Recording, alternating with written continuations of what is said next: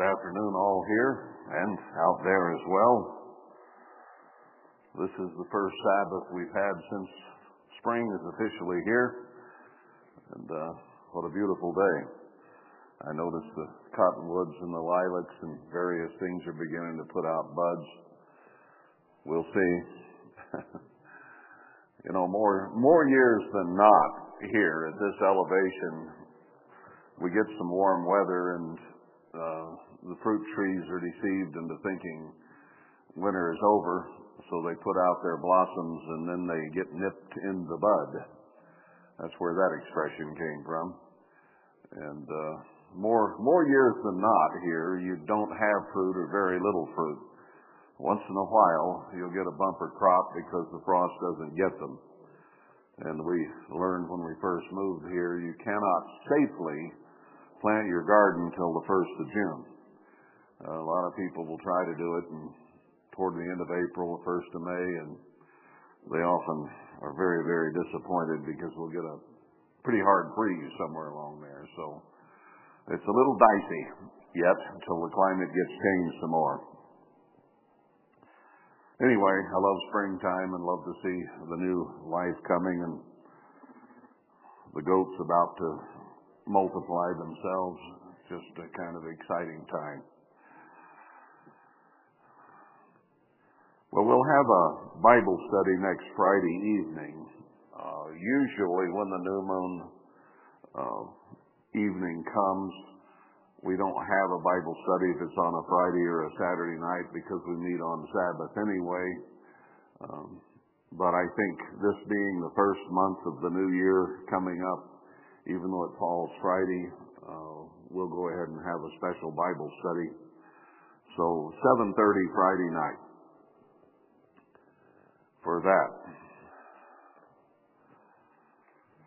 Now a few comments as we are going further and further into the book of Zechariah. We're getting close to the time, and it's here in the context when things are changing pretty dramatically, and we'll see that today.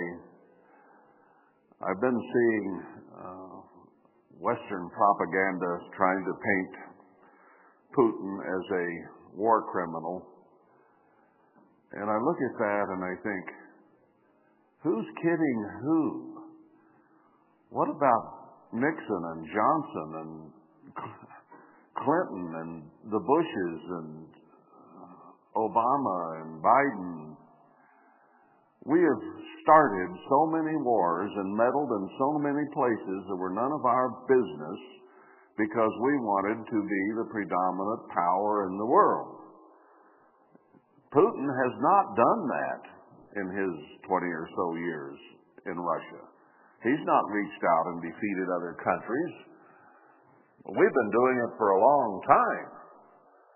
Now, what happened when the Soviets decided they wanted to put missiles in Cuba?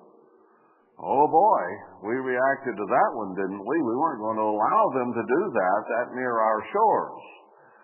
Now here we've had NATO, primarily the United States, pushing, pushing, pushing closer and closer to Russia, and Putin all the time saying, don't do this, there'll be consequences, don't do this, don't do this, all we won't, and then we continue to do so. So then when he begins to try to secure his borders from us, who are pushing this, he's the war criminal. You know, we have a big bill to pay as Americans. And you know what? The rest of the world knows it. They've seen us be the aggressor and go in Vietnam, North Korea, Iraq, Libya, Afghanistan, name it because our interests were there about money and power. We are the great whore that has been riding the beast, and they're going to turn and kill us. So we pushed it and pushed it and pushed it. But don't believe the stuff you see on the television news or anywhere else that's coming out of Washington, D.C. or the press because they are bought off. And they're trying to make Putin look like the bad guy and us look like the good guys here. We're going to save Ukraine. We tried that in 2014, went in there and took over. And Putin didn't lash out that time and start a war. He barely allowed it. And now as we push further and further, he's not going to allow it. What do you expect him to do? We're trying to corner the man, trying to take his country away from him. He's going to defend it. America, at least some in Washington, and I think primarily among the military, still want to retain American power over the world. And they want to do it militarily. But we have to understand from Scripture and from what we see going on that our own leaders are going to sell us out. We do not have to push this to a nuclear war. And I don't believe that Russia or China is going to do a nuclear war against us. Now, they might have some very low power nukes or something that they try to use, but they won't need to because the Bible says our leaders are going to sell us out. Biden and his ilk are communists or have been bought by the communists, and they want America destroyed so the New World Order can come in.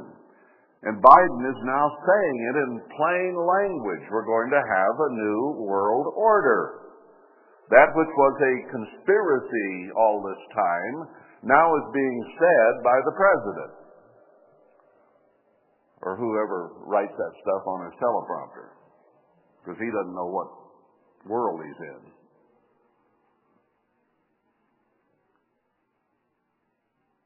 Why would they need to nuclear bomb us?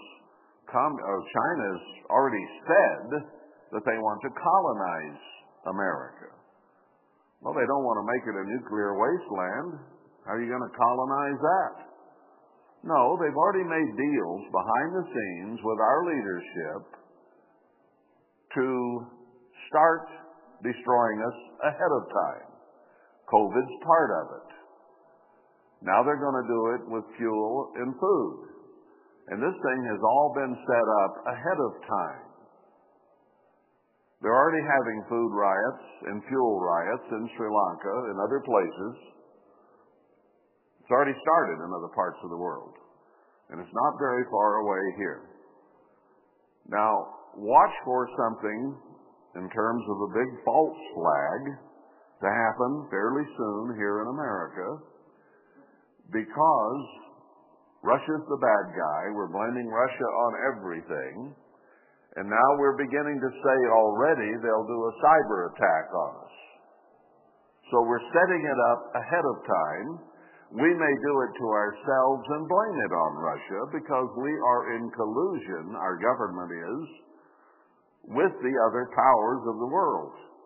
And I think China and Russia are both included in that. Putin did go to Schwab's uh, World Economic Forum school. Now they've disassociated him from it, but he went and got trained there. So who's to say that all those guys aren't getting in meetings way ahead of time and setting this whole thing up? And just like we did the Twin Towers in New York, we may do this to ourselves and blame it on Russia. So if we have a huge cyber attack that shuts down the banks, maybe shuts down the internet, EMP attack, cyber attack, whichever comes, it won't destroy the infrastructure, won't destroy the buildings and homes. They want those. They want the people gone, is what they want gone. And China, their defense people, have said they're going to kill us all. That's their goal. And take over. Now, the Bible says we'll be divided, I think, if I'm reading it right, into four pieces. So they'll kind of divide us up, and China's not going to get it all like they'd like. But we are the ones that are pushing that thing in uh, the Ukraine right now. We are lining up hundreds of thousands of troops, equipment, everything to invade. And it won't surprise me a bit if we do, because that puts us head to head with the Russians and gives a good excuse for a cyber or a EMP or whatever they choose to use that will take us down. And if we don't have trucks delivering food, we'll bid each other's throats in three days in the cities all over the place. So this thing has been set up very cleverly by Satan behind the scenes with the people who have declared themselves Satan worshippers. They, they make no bones about it. That's what they do. That's what their secret societies are. Bilderbergers, the all the names won't even come to me at the moment. It doesn't matter. You've heard of them all. We are familiar with them. Council on Foreign Relations and so on. That's what they are, is Masonics and Satan worshippers. So they're teaming up against whom? Israel. God talks about the times of the Gentiles when they are going to take over the world and destroy Israel. And that fits his plan because Israel, we, are so sinful, he's going to wipe us out, all but less than 10%. And he's going to use Satan and the Gentile nations to do it. That's the plan he has in mind. So what you and I are seeing and watching is that coming to pass before our very eyes. We're pushing against Russia with all those sanctions, and they're turning to gold and oil and gas to support themselves, and they're going to survive this and destroy us, along with a coalition of nations who will be with them and China and India and dozens more are going to be involved. Our dollar very quickly now is going to go to nothing because they're bypassing the oil dollar and are starting to use their own currencies and they'll come up with a digital dollar. And our own government has just recently said, and Biden signed an executive order to go ahead and develop the digital dollar. So from the top down, our government has said we're going the same way. Well, why not? That's going to be the way the world goes. And whatever's left of America, and it won't be much because one third will die of famine and pestilence, which is now coming upon us. They gave us a little bit of pestilence. Now they're going to give us famine, and famine will give us more pestilence, and a third of us are going to die of that. A third will die when the invading army comes, and a third taken into captivity and a sword after them. So that tells me right there that this famine and pestilence is being contrived. It is going to come very quickly down on us. We're going to have a civil war, which Jeremiah 50 and 51 outline very clearly. And we're going to start killing ourselves, each other, and even violence among the leaders in the nation. He makes it very clear there. Leaders killing each other. So we're going to be in a terribly weakened condition. Who needs nukes? Just come on in and take over. That's where, that's where we are. This thing's coming down here within weeks or months. It's not going to be very long. If it lasts another year, I'll be real surprised as fast as it's developing right now. So let's go then with that little talk to Zechariah again. We went through chapter 12. Now, just by review, this whole book, uh, uh, Haggai and then Zechariah, both books, are dealing with the remnant of the church that God puts together to finish the work, preaching the gospel around the world as a witness. That's what these two books are very specifically about.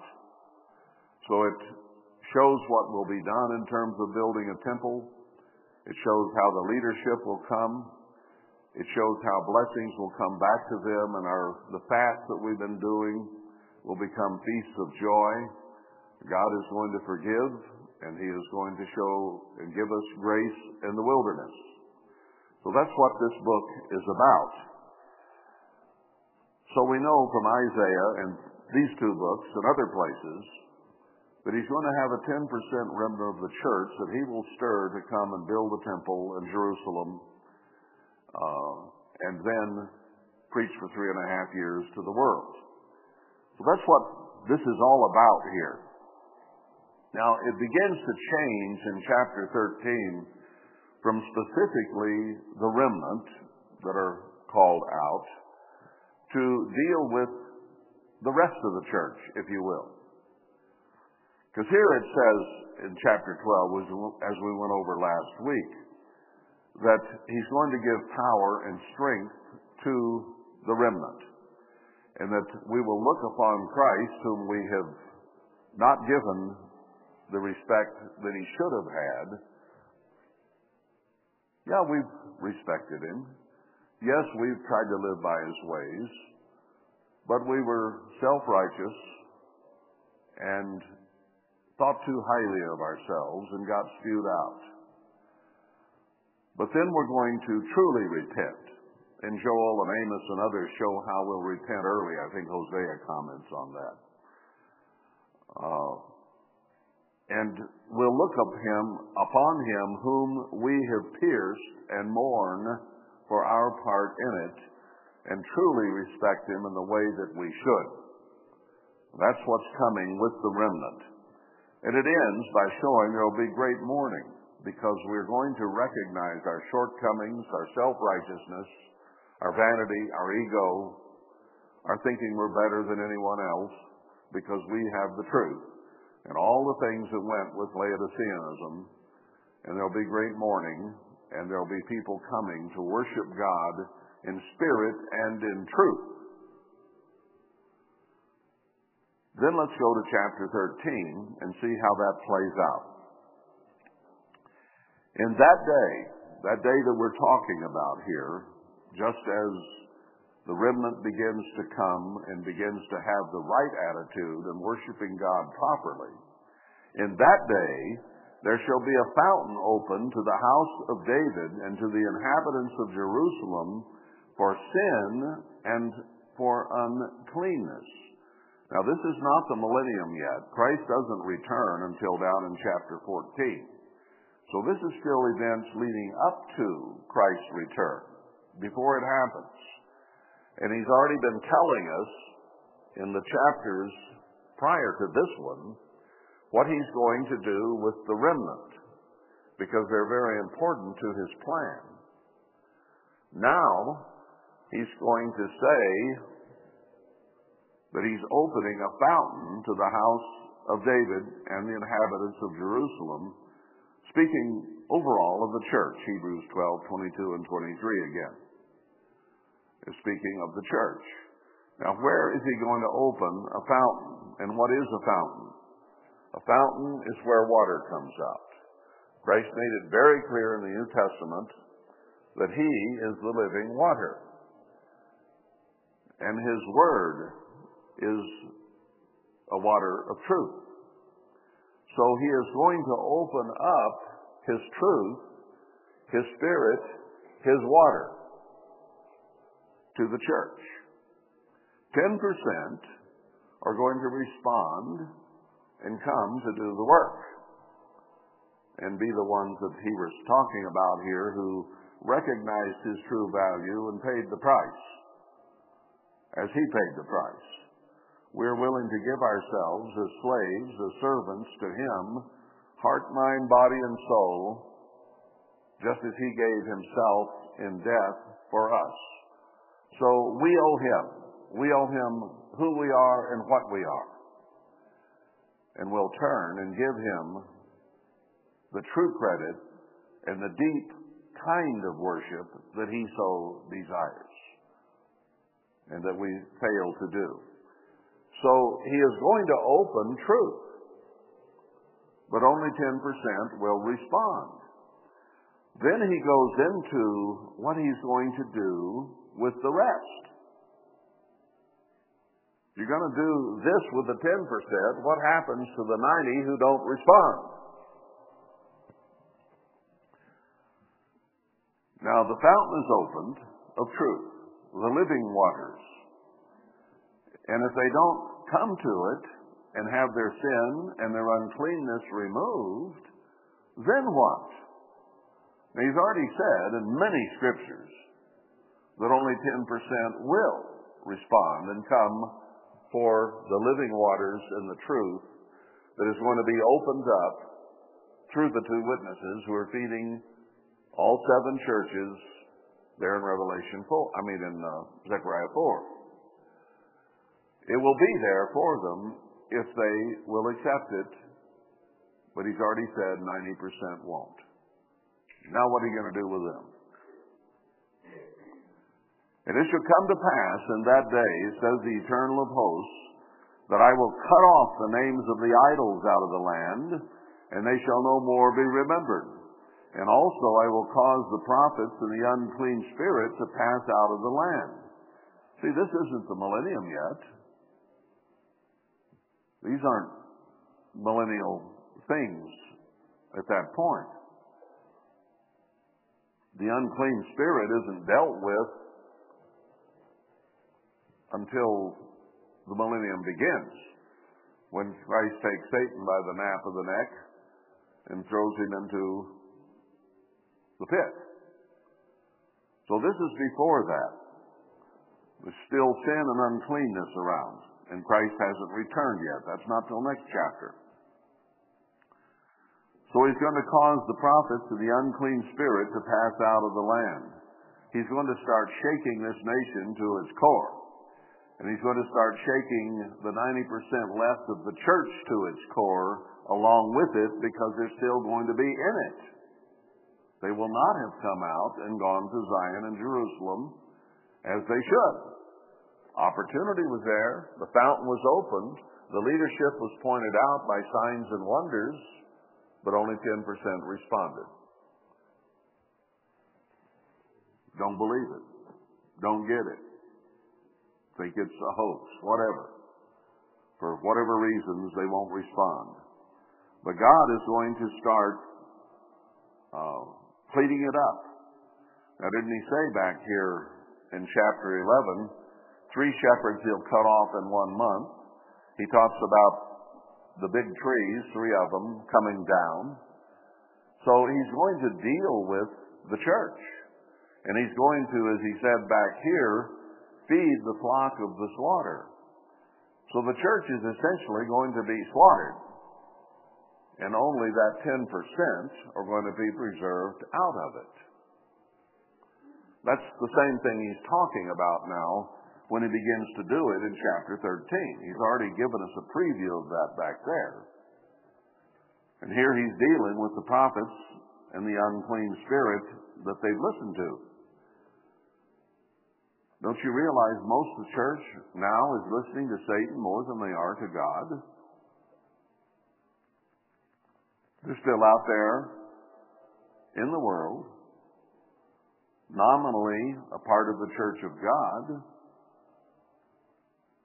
but not following his ways in the way that he wants and are still doing their thing in that culture and under the purview of Satan, the ruler of this world. They're kind of. Haven't really repented. Still self-righteous. Still think they're Philadelphians or whatever. And that hasn't changed. Only about 10% are getting the message and truly repenting. That's all. So when this fountain is opened, they won't respond. They won't have their sin removed and their uncleanness removed. And then God's going to start destroying. It shall come to pass that when, when any shall yet prophesy, he still thinks he's has the truth. still thinks he can influence people to do what he thinks is right and come and follow me and everything will turn out all right. That's the attitude they're in now, and we're right at the point where this is about to change, and they're going to stay that way. They're not going to repent of it. They're going to go back and say, well, worldwide was the true church, and we're still doing what worldwide did. And they completely lose the fact that God destroyed worldwide, killed it, or let others kill it. But it was He who was behind it. Read the book of Lamentations. God says, I did this over and over and over in that book. So, when any shall yet prophesy, he's still going to try to preach. Then his father and his mother that begot him shall say to him, You shall not live. They're going to see trouble coming, and they're going to see that God is dealing with them, as he said back there, and cut off three shepherds in one month, and he's going to loathe the shepherds, and they'll loathe him. And there's even an idol shepherd who abhors God, and God abhors him.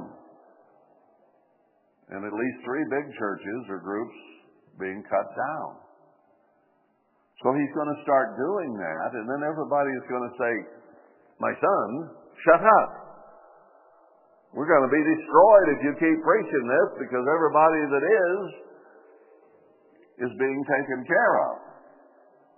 So suddenly, nobody's going to want to preach because they see what happens to the preachers.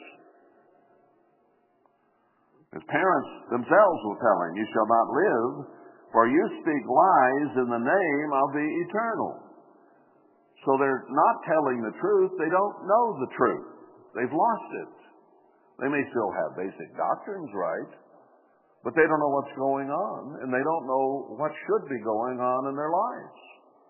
It's time to listen up and know. So they'll say things in the name of God, but they'll be untrue things. What good does that do anybody?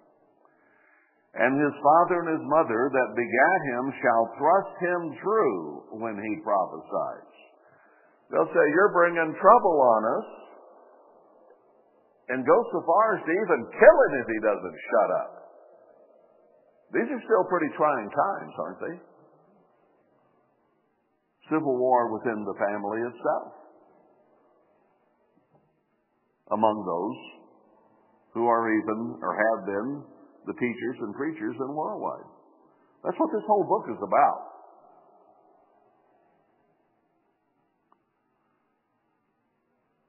And it shall come to pass in that day, the prophet shall be ashamed every one of his vision. He says, Well, I've been preaching the truth the best way I knew how and according to the best of my vision.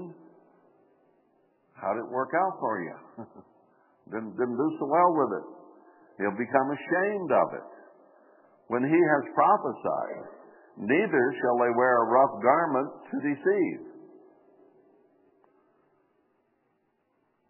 Maybe that's kind of a reference to like uh, John the Baptist, who wore rough garments, he was not a polished, sophisticated type. He ate locusts and wild honey and was out in the desert, considered a wild man. Um, and they won't say they're like him. Um, but he shall say, here's what he will do I am no prophet, I'm a husbandman, for man taught me to keep cattle from my youth. You know, these people that are taking over this nation are already beginning to persecute anybody who uses the name of Christ. If you consider yourself a Christian, whether you're a real one or not, you're on the red list. You're on the list to be exterminated by those in Washington who have made the list. Russia and China didn't make the list on you. Our own government did. And even our, shall I call her vice president, said that if you voted for Trump, and I think she included Christian, I'm not sure. Anything contrary to those who stole the election. If you're contrary to us in any way, you are labeled a terrorist and we are coming after you. She said that. You voted for Trump, we're coming after you. I think she meant it.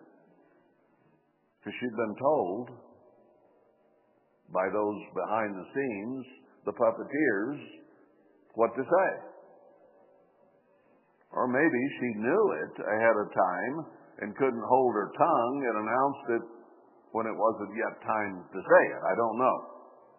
But nonetheless, the vice president of this country said it. We're coming after you. So they have lists of anybody who goes to prep sites, who goes to alternative news, who claims to be Christian, who has guns. If you do any of those things and more, you are a terrorist in their eyes, and they're coming after you.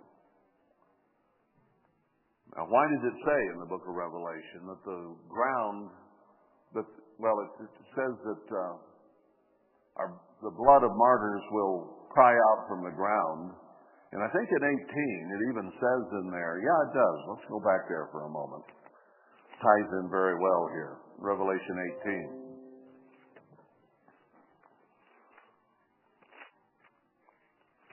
And I kind of wondered about this and how it fits for a long time. Uh, because we haven't been martyred here as Christians in this nation yet. But let's see if I can find it here. Verse 20, let's see. They've said, What city is like this great city? Verse 18. And they cast dust on their heads. This is the the merchants of the world who are going to see their revenue cut off, and how she's made desolate in an hour. And then verse 20 Rejoice over her, you heaven, and you holy apostles and prophets, for God has avenged you on her. And a mighty angel took up a stone like a great millstone and cast it into the sea, saying, Thus with violence shall that great city Babylon be thrown down and shall be found no more at all. Goes on down in verse 23 and shows how they've deceived us with pharmacy, the drug world. So what we are going to see based on that is a martyrdom of Christians, and especially of true Christians. That's why chapter 13 of Zechariah, where it's still talking, it hasn't changed the subject, still talking about the church, more specifically the 90% that are left behind, and Satan and those in charge are going to come after them. They'll be on the red list. And they're suddenly going to start saying, I'm not a Christian, I'm a farmer. I, I didn't preach. What do you mean I preached? I'm not a preacher. I don't know anything about preaching. I'm I'm a wheat farmer. I'm a well, they won't say they're a pig farmer, but they won't want to admit that they've been in the ministry or been a Christian, because I think Revelation 18 is telling us there that they will have persecuted and will have killed Christians. They're going to activate the red list and they're going to create civil war in this country and try to exterminate all Israelites, all Christians, anyone who opposes them. They'll come after your guns. Or they may decide that's a difficult thing and might get them and their UN soldiers killed.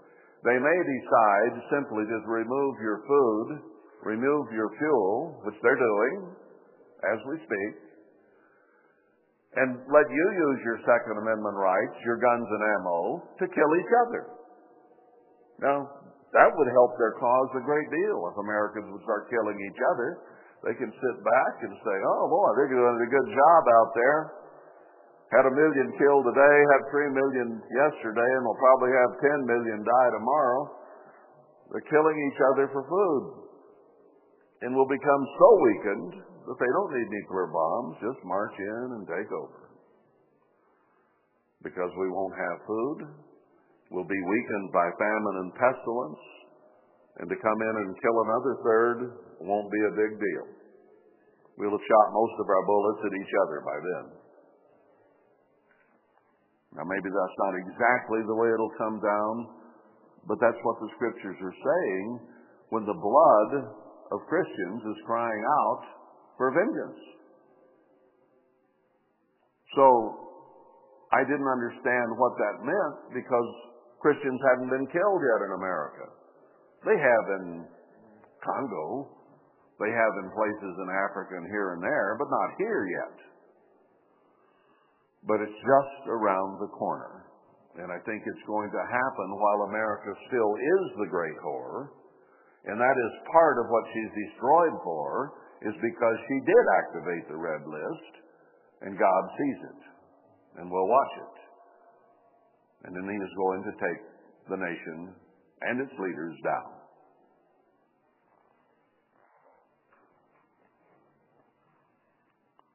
So no wonder they'll say, I've caught, kept cattle from my youth, verse 5. I, I was raised on a farm.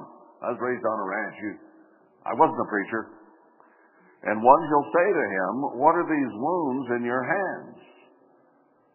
Then he shall answer, Those with which I was wounded in the house of my friends. Now he may have been captured, may have been tortured, may have wounds in his hands and other places. And they're going to say, Oh, you're a farmer, huh? Well, how did you get those wounds? Oh, well, my friends did it to me. Now, there's a lame excuse for you.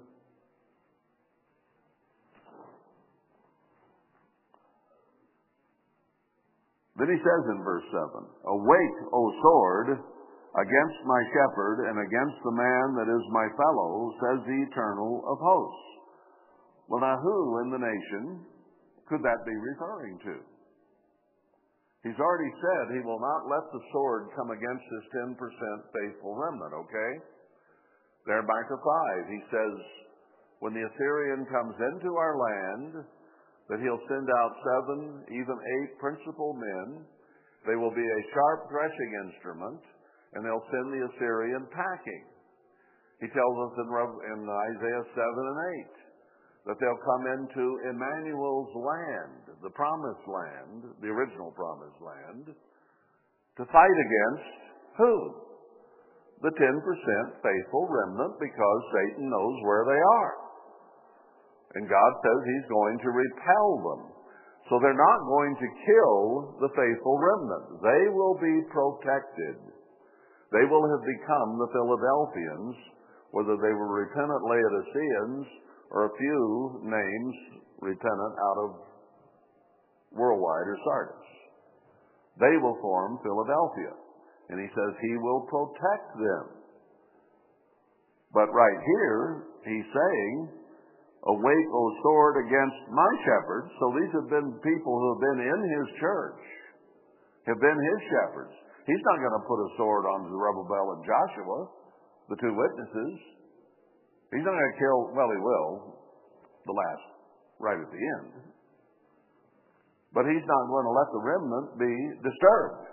A wall of fire around them, covert over them. So this has to be the rest of the church, okay? And he will turn the sword on them. And the sheep shall be scattered. You won't have United or Philadelphia or Restored or Living or any of these. They're going to disappear. Individuals from any and all of those may show up as part of the remnant, but 90% are left behind, and God is going to let the sword come upon them. And their blood will cry out from Revelation 18, and then back in chapter 5, I think it also says the same thing of Revelation. So nobody's going to want to say, I'm a Christian, I'm a preacher, because they're going to know that they're on the red list and they're going to be killed if they're there. So this is against the man that is my fellow, that has been God's, has been part of his church. Says the eternal of hosts, smite the shepherd and the sheep shall be scattered and I will turn my hand upon the little ones. So they're going into a time of tribulation, a time of destruction and martyrdom is what they're going to be turned into. Now, a lot of this may occur before the Great Tribulation.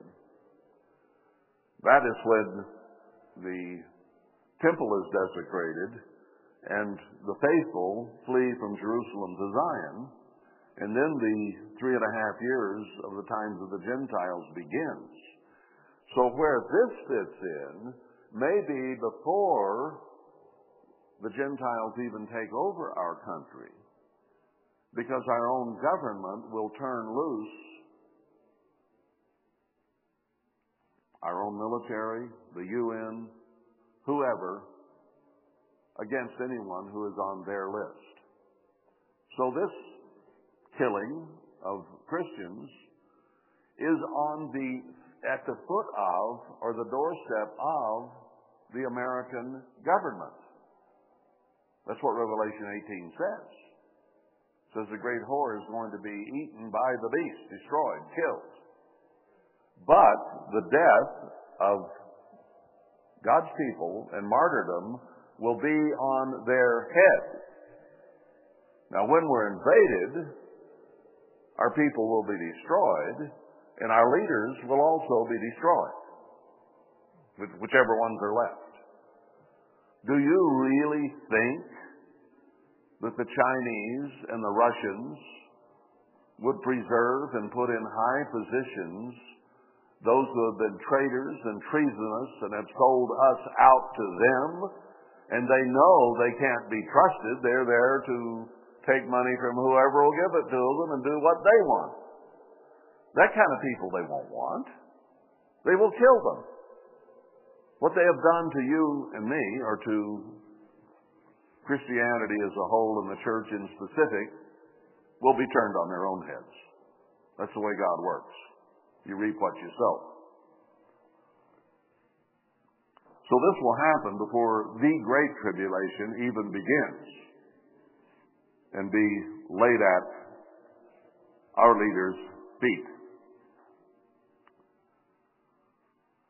God says he'll turn his hand upon the little ones. So the shepherd's destroyed and the little ones destroyed.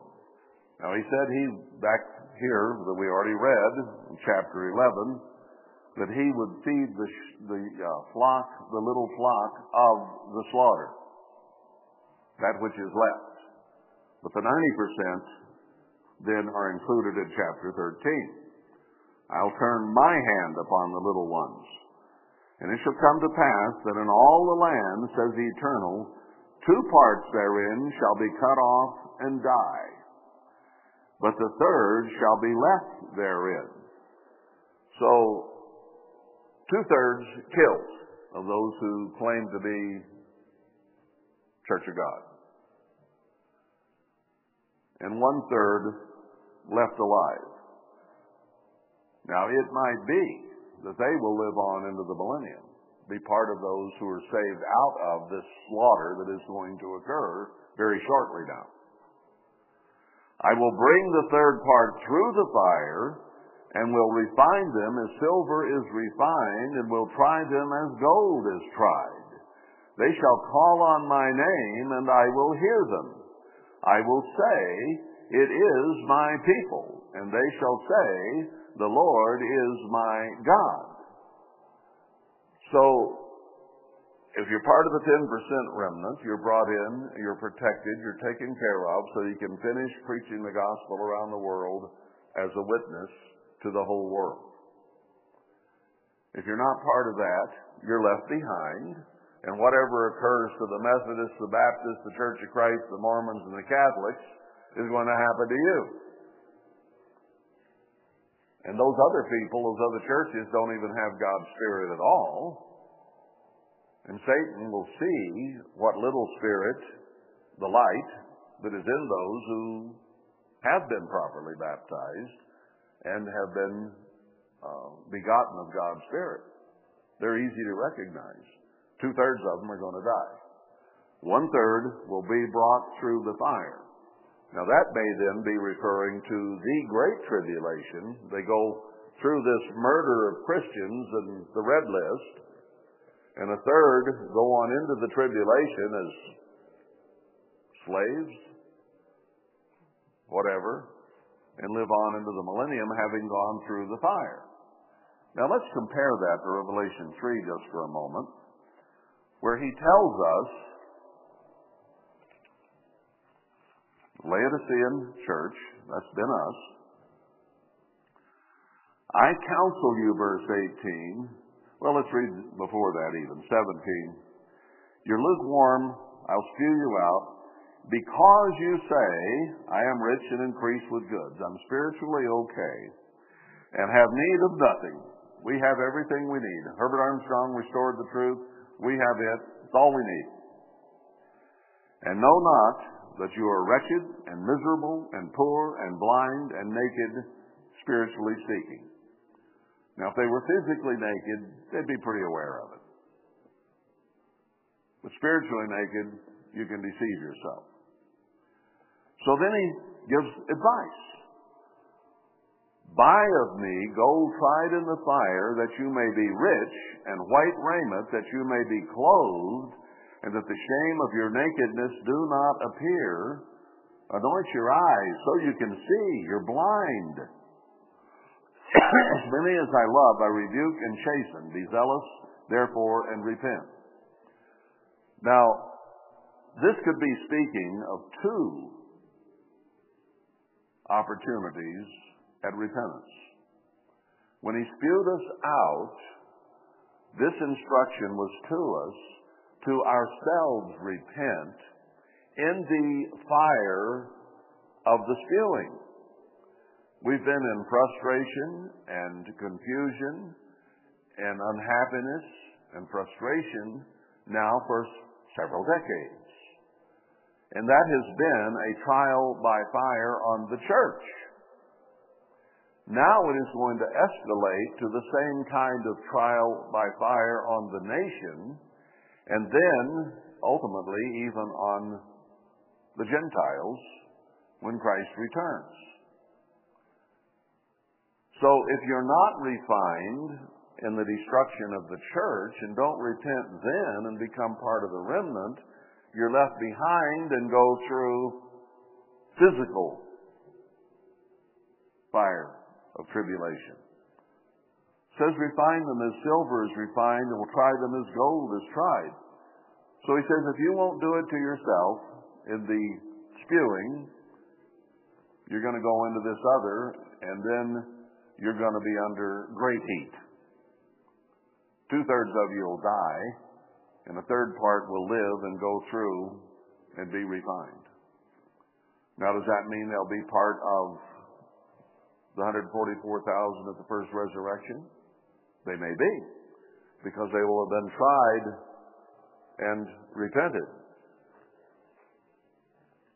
Or they will live on into the millennium and be truly converted there. I don't know. Could be some in either category. But if they go through the Great Tribulation and are refined by that in slavery and come to true repentance, I don't see why they wouldn't be included in the 144,000. So it's 10% remnant who are tried with the fire of spewing and clean themselves up and are protected to do God's work. The rest go into what our nation is going into and two thirds of them die there, and one third come through having been refined. So that takes care of then the whole church. Gives you an idea of what's happening. 10% here, 90% here, and one third of them turn and repent. Makes it very clear here. I will hear them. I will say, It is my people and they shall say, The Lord is my God. So both sides, from God's side and their side, agreement will be reached. So they're going to be the people of God. And I would guess um, in the first resurrection as part of the 144,000. Maybe that's somewhat speculation because it doesn't say specifically when they are saved out of all this, but that would seem to indicate that to me.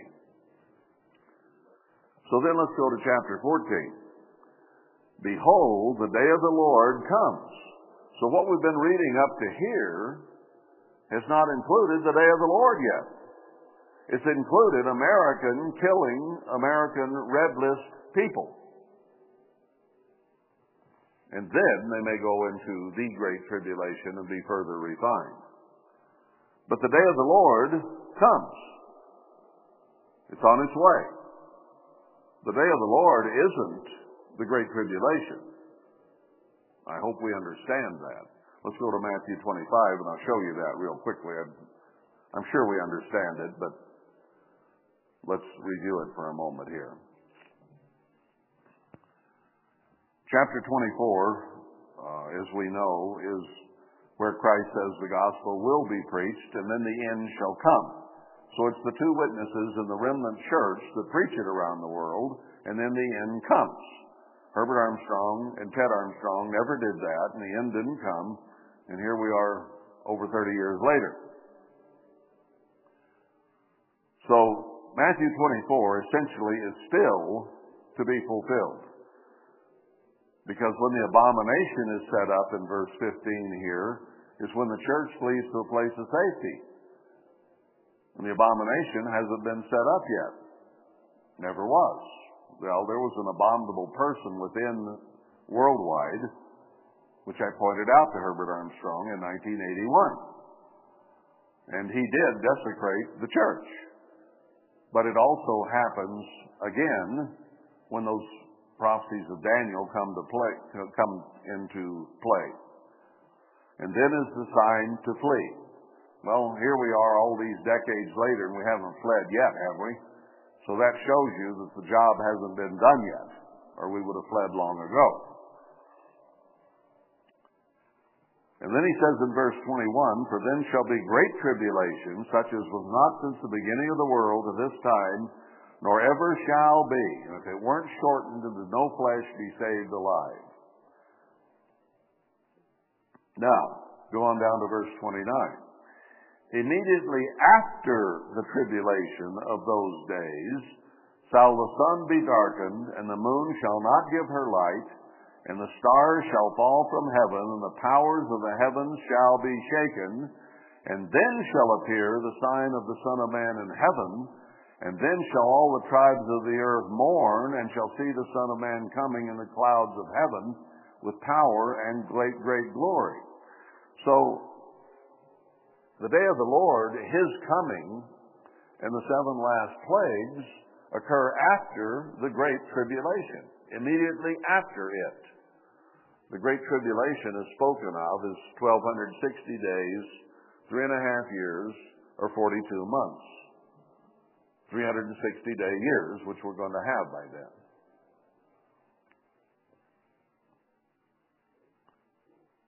So, Zechariah 14 then begins to address this. The day of the Lord comes, and your spoil shall be divided in the midst of you. The world will think that they have gained all riches, everything worthwhile. The New World Order will have taken over. They will even have by then the treasures of God. Because when they desecrate Jerusalem and the temple, the treasures of God will by then have been placed there by the remnant church. And they'll take them over. Tells us that in Daniel 11. Let me tie that in here for just a moment. Because he's going to set up his headquarters in the glorious land. Verse 41 of chapter 11. This is the king of the north. King of the south will push against him But the king of the north shall enter also into the glorious land, that's the promised land, and many countries shall be overthrown, but these shall escape out of his hand, even Edom and Moab and the chief of the children of Ammon. That shows you right there that in the original promised land, those peoples are there. And preponderantly and predominantly the Mormons. and he'll stretch forth his hand also upon the countries, and the land of Egypt shall not escape. That's the original land of Egypt. But he shall have power over the treasures of gold and of silver, and all the precious things of Egypt, and the Libyans and the Ethiopians shall be at his steps. But then he's going to have trouble from someone who is at that time in the north, and he shall plant the tabernacles of his palace between the seas in the glorious holy mountain, yet he shall come to his end, and none shall help him. So the original site of Jerusalem is a bridge of land, a neck of land, as described elsewhere in Scripture, with water on both sides, the former and the hinder sea. So between the seas and the holy Jerusalem and temple, he's going to put his throne and take over the treasures of God.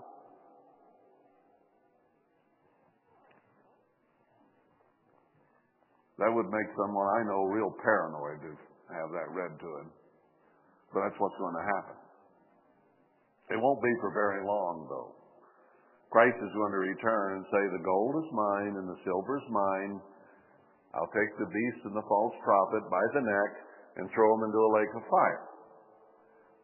So it won't have done them any good. But while we are in Zion, being protected, just a few miles away, the beast power will be in charge of Jerusalem, having defiled the temple and taken over the treasures of God. Somebody might object and say, well, God wouldn't let that happen. Well, why not? He just said he will. and secondarily, didn't he allow the Philistines to have the Ark of the Covenant for a while? David got in trouble when he began to dance in joy with his wife because he was showing too much. No, God allowed the Gentiles to have the Ark of the Covenant.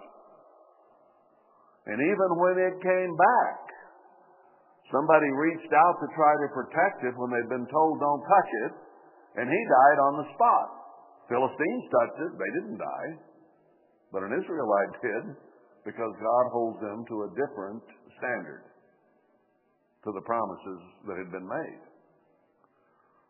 So, yes, God is going to allow the beast and the false prophet to take over. And when we see, having built it, just finished it, 70 weeks are given to build Jerusalem from the time the order is given to do it, and then it will be defiled by the beast and the false prophet. He'll stand in the temple saying, I am God. And the world will fall down at his feet and worship. But you and I won't. So God's going to let them think they won. He's going to do that again. When the three and a half years of preaching are done, he's going to allow the two witnesses to be killed in the streets of Jerusalem. That's their last trip is to Jerusalem, right up here. And they're going to be killed right there. And again, just like when they took over the temple in Jerusalem, they're going to crow to the world and say, Oh, we won. We only had these two left as a pain in our neck, and now they're dead. And they'll party like no party has ever been given, sending gifts around the world to each other. They'll think they won again. And then all hell is going to break loose on them. That's at the end of the tribulation. That's where we are in the setting of Zechariah 14. Their spoil will be divided in the midst of them. All this silver and gold in the temple in Jerusalem, uh, they're not going to have it anymore. Not when Christ comes. For I will gather all nations against Jerusalem to battle, and the city shall be taken, and the houses rifled, and the women ravished, and half of the city shall go forth into captivity, and the residue of the people shall not be cut off from the city. They'll still be there. This isn't talking about God's faithful remnant. They're in a place of protection. And when Christ returns, which is we're about to read the next verse, they're going to rise to meet him in the air. So it's those who are left there that are going to be in trouble. The Gentiles that have been ruling the earth for 42 months are the ones that are in the city when this happens.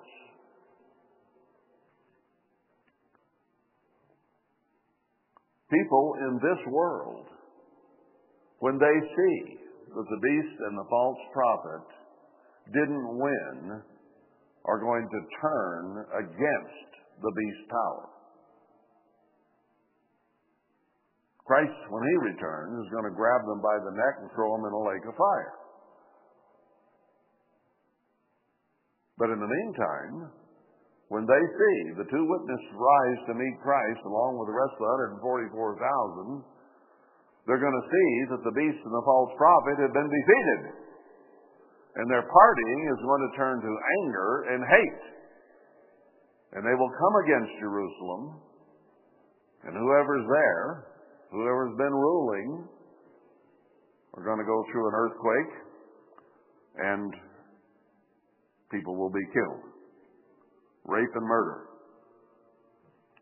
Then shall the Lord go forth and fight against those nations as when he fought in the day of battle.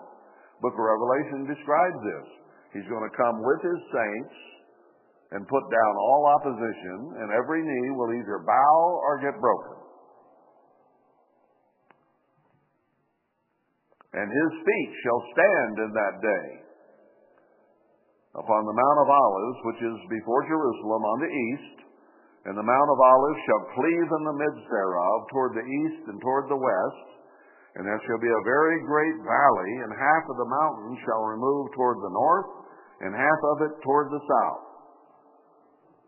So there it sits. Part of it's going north, part of it's coming south, and it'll make a real deep valley going east and west.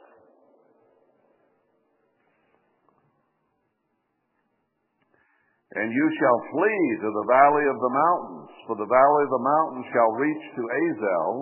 Yea, ye shall flee like as you fled from before the earthquake in the days of Uzziah king of Judah. And the Lord my God shall come, and all the saints with him. And it shall come to pass in that day that the light shall not be clear nor dark. So he first comes and takes his 144,000 meets them in the cloud. Then they go to his throne to be married on the sea of glass, have the wedding supper. Christ will begin to have a relationship with his bride and teach her her new responsibilities and all of that because a man is supposed to take off a year when he gets married and cheer up his wife. That's what the scripture says. So that's what he will do. Meantime, down here, there's going to be a battle going on because the beast and the false prophet are going to go into a lake of fire, and these people will be fighting among themselves, and those who have been in the leadership of the beast and the false prophet are going to be killed. But the valley will occur, the earthquake, when Christ touches down on the Mount of Olives. When? When he returns with his saints. The book of Revelation describes it as he'll come, his vesture dipped in blood, and his bride, the saints, with him. Because we're told in another place, as soon as they're resurrected and changed at the last trump, they will ever be with him. I think that's First Thessalonians or is Corinthians? I think it's in First Thessalonians 4. They'll ever be with him, They'll never be separated from him again. Now he told us when he left, I'm going to go away and prepare a place for you, and then I'll come back and I'll give it to you. And in the meantime, you won't see me much. A little bit here and there, but not much. But then when he comes back and the resurrection, first resurrection occurs, that 144,000 goes with him. They'll be married and they'll always be together. So when he comes back at the end of that honeymoon, with his saints with him, his vesture dipped in blood, these people are going to flee down that valley that he made. This isn't Israel. This isn't the church. This is describing those people who have taken over Jerusalem. And they're going to get scared and they're going to flee down the valley for what good that will do them. And it shall come to pass in that day that the light shall not be clear nor dark. Day of the Lord, time of darkness. But it shall be one day which shall be known to the eternal, not day nor night, but it shall come to pass that at evening time it shall be light. And it shall be in that day that living waters shall go out from Jerusalem, half of them toward the former sea, and half of them toward the hinder sea. In summer and in winter shall it be. So this is talking about the original setting of the original Jerusalem on that neck of land, the holy hill between the former and hinder sea. You've seen them now. You know where they are. They'll be full of water again. Now, in the beginning of chapter 13, he hadn't returned, right? So, who did he open the fountain of waters to at that time? The church. And 10% responds. Then, when he comes back and takes his bride, has his honeymoon, and comes back to subdue the rest of the earth, the millennium will begin, and then waters will flow out from his throne, he and his Father's throne, as Revelation 21 says, to heal all the nations. Church first, nation and world second. Living waters come through from him through the two witnesses who, come, who then do the end time work. Then he opens it up to the whole world, Jew and Gentile alike. And the water comes out from the base of the throne because the Father and the Son are the temple of it. And they go out to heal the nations. So then it is a worldwide phenomenon. The earth is going to be all in one piece then. There won't be continents. It used to be that way. and it was divided in the days of Peleg. And the continental shelves still match up to this day. But it was divided on purpose by God to keep the nations apart and to separate Israel from Gentile peoples for the most part. But it's going to come back together, and then those rivers coming out of Jerusalem will go around the whole landmass. Because they couldn't heal the nations if it was still continents. That river is not going to cross the ocean and heal South America or China or wherever. No, it'll all be brought back together like it originally was. God is going to restore things to the beauty that existed in the days of creation before it was divided in the days of Peleg. That's in Genesis. So this is the time when Christ and his bride and the Father will be ruling on earth. This ties in very directly with Revelation 21. I don't have time to go there. And the eternal, verse 9, shall be king over all the earth in that day. Uh, shall there be one Lord, and his name one. And all the land shall be turned as a plain from Geba to Rimmon, south of Jerusalem, and it shall be lifted up and inhabited in her place from Benjamin's gate to the place of the first gate to the corner gate and the tower of Hananeel under the king's wine presses. And men shall dwell in it, and there shall be no more utter destruction. This is when that is finished and the millennium is beginning. But Jerusalem shall be safely inhabited. Peace will come. And this shall be the plague wherewith the Eternal will smite all the people that have fought against Jerusalem in the past. Their flesh shall consume away while they stand on their feet, and their eyes shall consume away in their holes, and their tongue shall consume away in their mouth. He is going to put down all opposition. And it shall come to pass in that day that a great tumult from the eternal shall be among them, and they shall lay hand every one on the hand of his neighbor, and his hand shall rise up against the hand of his neighbor. Just like in Gideon's day when they rose up and slaughtered each other. God, Christ will turn them against each other.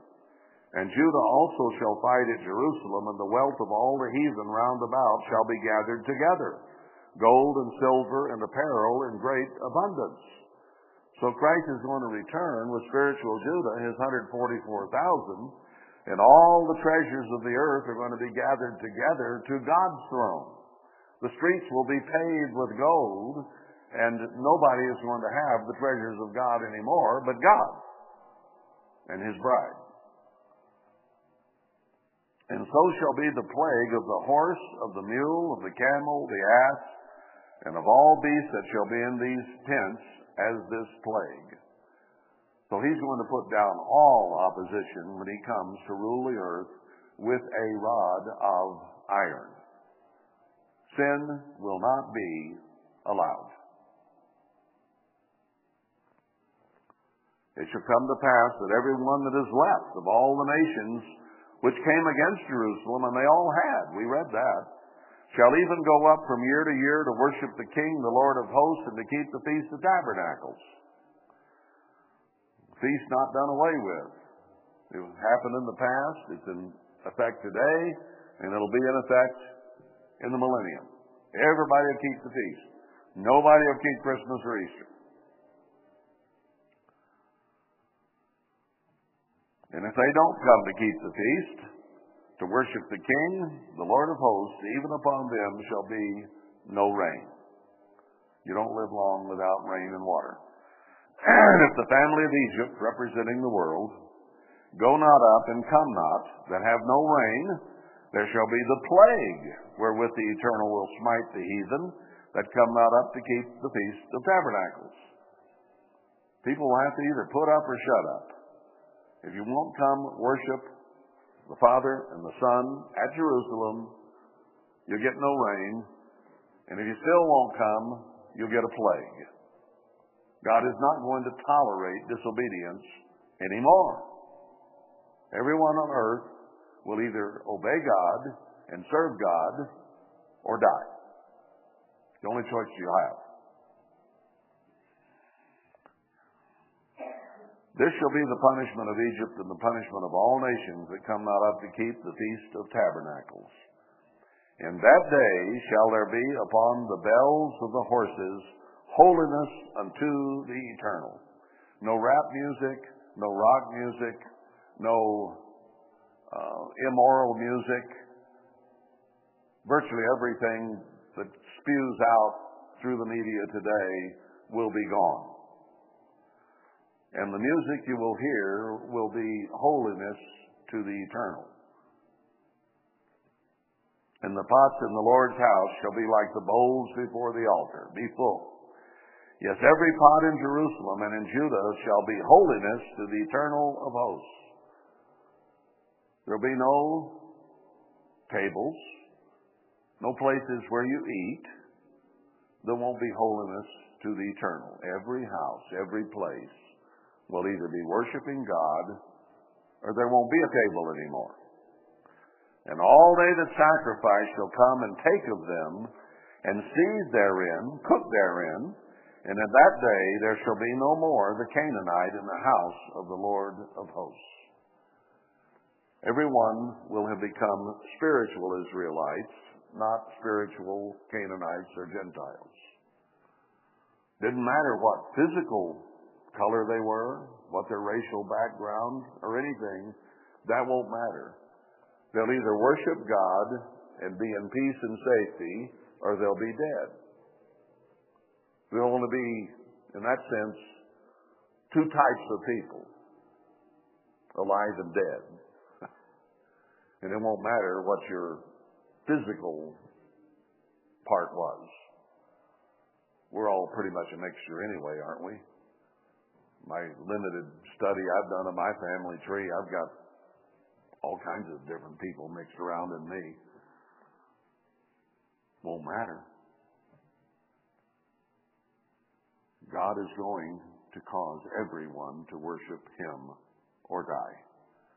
So you'll still have an option live or die. But you won't have an option of being this or that, or worshiping that God or this God, or yourself as God, or cows or alligators or flies or whatever. You'll worship the Lord of hosts, or you won't be. And there will be peace on earth, goodwill toward men. So the book of Zechariah then goes from the beginning of God beginning to work with a remnant people to preach to the world as a witness and to teach the truth, the living water, to his remnant. It'll be open to the rest of the church, but they won't respond.